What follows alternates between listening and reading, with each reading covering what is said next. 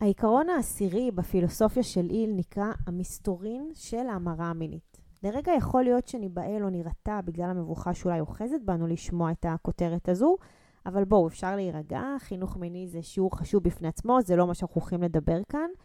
אבל כן תהיה כאן הצבעה על חיבור מעניין בין יצר המין ורגש האהבה לבין יצירתיות הקשורה בין היתר לאושר. זו באמת זווית הסתכלות וניתוח קצת שונה, אבל לגמרי שווה האזנה, ואולי דווקא בגלל השוני.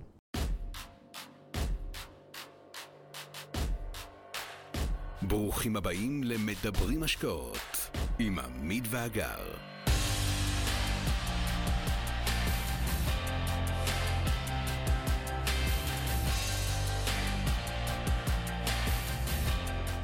חשוב והתעשר הוא אחד הספרים המובילים בז'אנר ההתפתחות האישית וההצלחה הפיננסית שחיבר הסופר נפוליאון היל. הספר שיצא לאור ב-1937 אחרי שנות השפל הכלכלי הגדול בארצות הברית הוא אחד הספרים הנמכרים ביותר בכל הזמנים.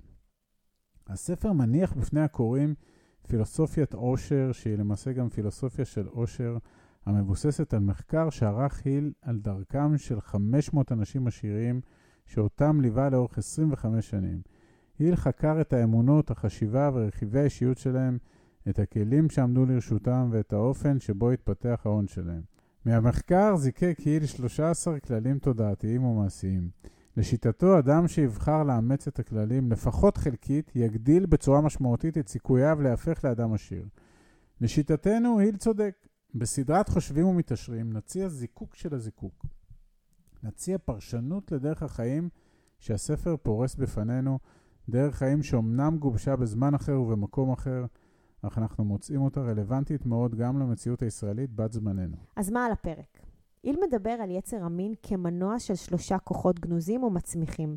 הנצחת המין האנושי, שמירה על הבריאות ויצירת שינוי התנועה מבינוניות לגאונות. הכוח האחרון קשור לעולם העושר שלכבודו התכנסנו ובו נתמקד.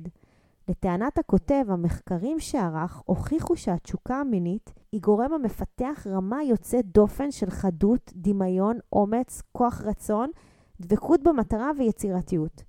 אלה כל התכונות או היכולות שכנראה כבר מוכרות לכם כרכיבים במתכון העושר של איל.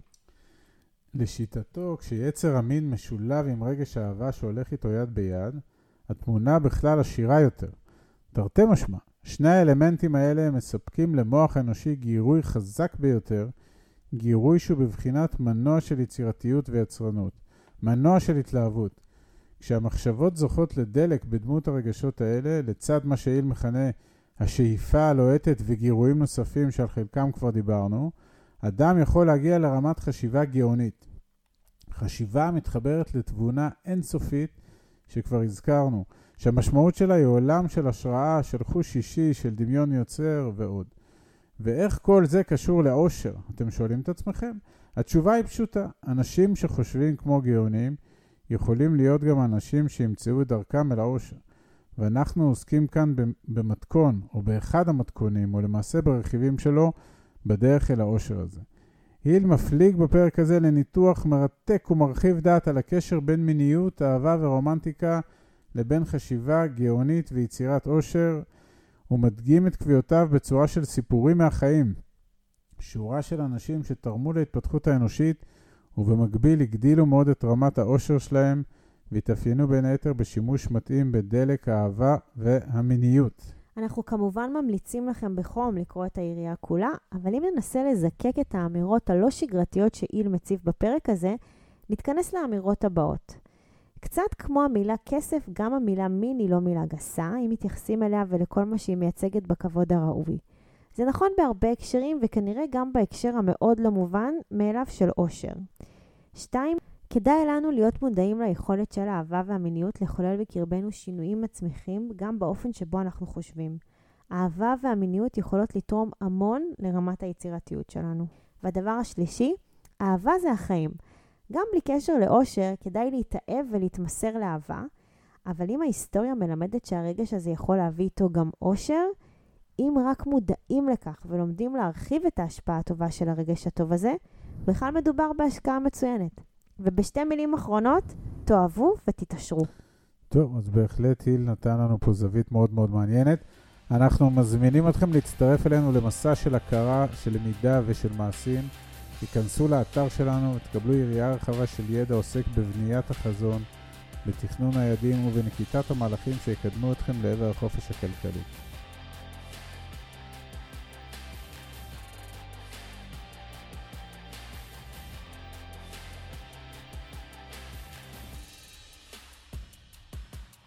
עד כאן להפעם. כרגיל, שמחנו לשתף בידע ובניסיון שלנו, מקווים שנתרמתם. מי שממש רוצה להכיר ולהיחשף להזדמנויות ההשקעה בהן אנחנו משקיעים, מוזמן לאתר שלנו, תוכלו למצוא הכל שם. אנחנו כמובן גם פעילים בכל הרשתות החברתיות, מוזמנים לעקוב אחרינו. אם אתם מכירים אנשים נוספים שהתכנים שלנו יכולים לסייע להם, נודה לכם מאוד אם תשתפו אותם. להתראות חברים.